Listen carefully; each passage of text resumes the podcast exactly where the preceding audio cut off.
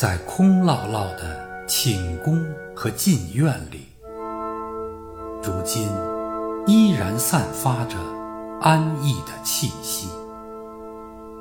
泉水在喷涌，玫瑰红艳艳，到处盘绕着葡萄的藤蔓，墙上闪耀着金色的光芒。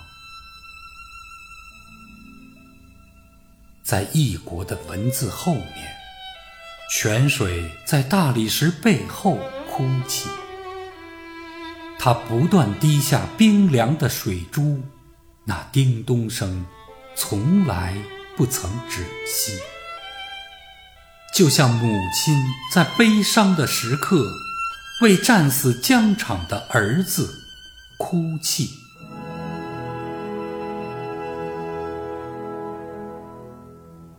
我终于离开北国的故国，长久的忘却热闹的华庭。我专程造访巴赫齐萨赖，这被遗忘的沉睡的宫殿。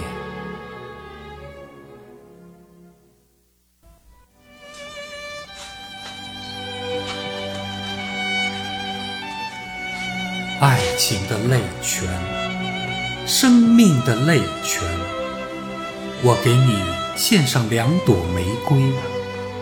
我爱你永无止息的絮语，我爱你充满诗情的泪水。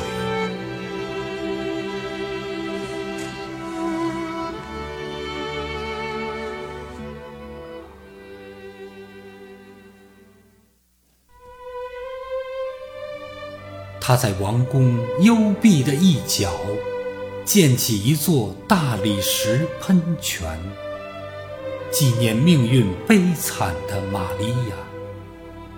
在喷泉上竖起一座十字架，把伊斯兰教的新月庇护。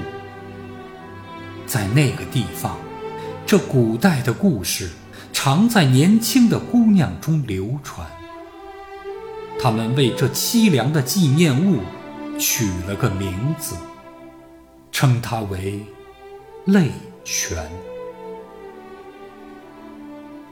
我记得同样可爱的眼眸和那仍活在人间的红颜，我整个的心都向它飞去，在放逐中把它苦苦思念。